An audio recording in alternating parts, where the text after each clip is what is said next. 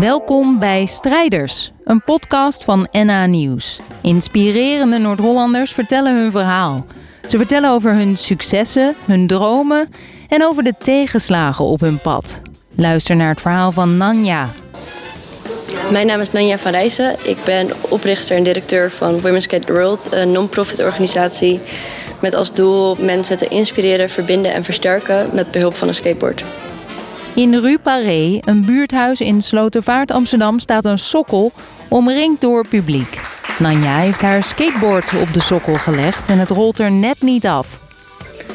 Ehm, ongeveer drie jaar geleden, in 2017, liep ik helemaal vast op school. Ik miste de uitdaging. Uh, mijn stage was niet echt de plek waar ik heen wilde.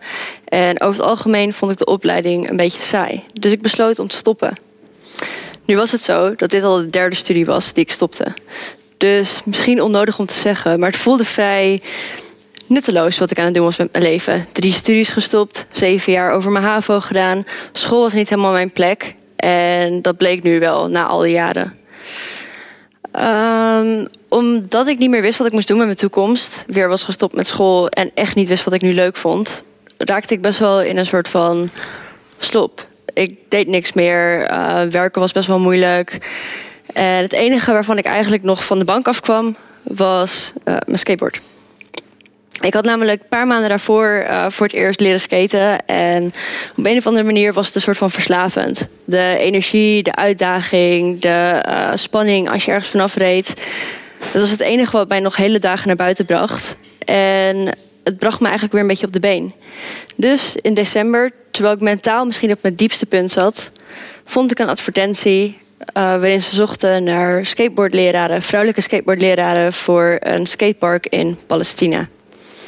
Ik dacht, nou, weet je, ik heb toch niks te verliezen, ik ga erheen. en zo uh, vier maanden later ben ik uh, terechtgekomen in Asira. En dat is een klein dorpje in het midden van Palestina. En daar heb ik skateboardles gegeven aan jongeren, um, soms ook wat ouderen. En uh, ik zeg wel dat ik les heb gegeven, maar ik heb ook heel veel geleerd. We waren daar met z'n allen. Uh, skateboarden is ook gewoon recreëren. Is met elkaar praten. Um, met elkaar een beetje in het skatepark zitten. En blij zijn voor elkaar als er iets lukt. Dus daar ter plekke leerde ik heel veel over wat skateboarden betekende voor de jongeren daar in uh, dat Palestijnse dorpje. En ik leerde meer over mezelf, wat skateboarden voor mij allemaal deed. En wat skateboarden voor de vrijwilligers deed, die daar ook allemaal waren. En het bleek dus dat skateboarden voor ons allemaal een soort uitlaatklep was. Een manier om met het leven te dealen, een manier om nieuwe mensen te ontmoeten. En een manier om jezelf sterker te voelen. Uh, dus we dachten, daar moeten we meer mee doen. Want skateboarden is niet alleen belangrijk voor de kinderen hier. Skateboarden is niet alleen belangrijk voor ons. Skateboarden kan voor iedereen een positieve uitwerking hebben. Als ze het, als het leuk vinden. Dus ik en een andere vrijwilliger zaten daar in onze slaapkamer in dat uh, dorpje. En we hadden wat post-its en we hadden een witte muur. Onze slaapkamer was ook een woonkamer en een keuken in één. En uh, we begonnen te plakken. Verbinden, inspireren, versterken. Dat waren dingen die wij wilden bereiken met skateboarden. We wisten niet hoe, we wisten niet wat we precies gingen doen. Maar we dachten, nou, we schrijven een uh, website, een blog en we zien wel. Nou, fast forward drie jaar. Uh, ik sta nu hier. Ik ben oprichter en directeur van Stichting Women's Skate the World. En inmiddels geven we les aan meiden, aan jongens, aan vrouwen. Uh, we zijn op meerdere plekken geweest. We hebben deze les ook gedaan in de vluchtelingenkamp in Athene. We zijn momenteel bezig in Amsterdam Zuidoost. En in die drie jaar heeft mijn hobby, skateboarden, gezorgd voor een toekomstvisie. Voor een gevoel van ik kan het, ik ga mijn passie volgen en ik ben zelfs weer begonnen met studeren. Um, wat ik misschien wil meegeven hiermee is, voor mij is het skateboarden. Voor andere mensen is het misschien een andere sport, een andere hobby. Maar als je het met passie gaat doen, dan kan je er hele andere lessen uittrekken. Voor skateboarden specifiek zijn er een paar die ik graag uh, wil toelichten. Namelijk, als je valt, moet je weer opstaan.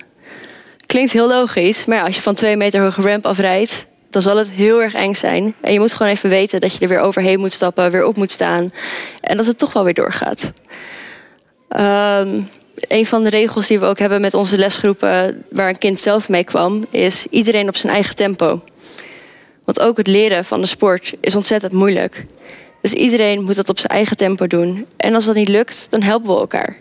En zo zijn er nog veel meer wijze lessen die ik uit de groep kan halen, aan jullie kan geven. Maar ik denk dat het tijd is om je eigen wijze lessen te ontdekken.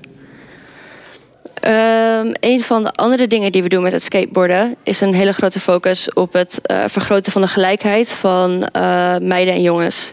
Of iemand die zich identificeert als of ertussenin.